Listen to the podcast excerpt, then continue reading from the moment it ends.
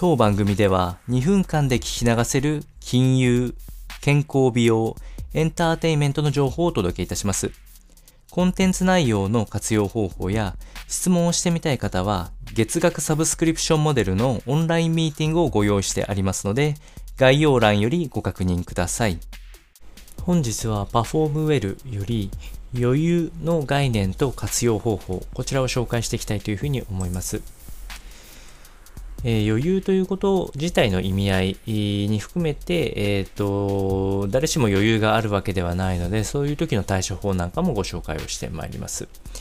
まず余裕の概念については、あ予想外の負荷に耐えうる状況っていうのがあ余裕である状態というふうに言えるというふうに思います。ここで大事なのが、えっと、想定し得るプレッシャーとかに耐えうるっていうのは、これは余裕の範疇ではなくて、やはり人間生きていれば予想外の事態っていうのに、えー、直面すると思います。その時に耐えうることができないような状態になっているのは余裕ではないというふうに考えることができるというふうに思います。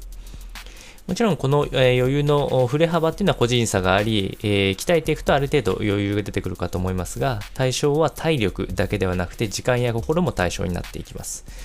そして余裕がなくなると内面外面ともに変化が生まれてどちらもマイナスの影響となります。えー、イライラした表情が多くなって、えー集中力がダウンしていくということで周りに大きく迷惑をかける可能性がありますし、ネガティブな思考になったりもしていきますので、え最終的な結論はあまりいい方向に流れないかなというふうに思います。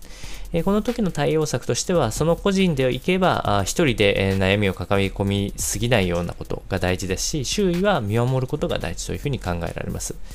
え辛い時はなるべくそのこと以外に思考を持っていくことが大事なので、えー、大事でない約束は断っていきましょう。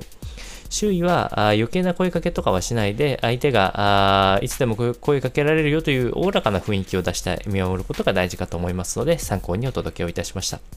それでは本日も頑張ってまいりましょう。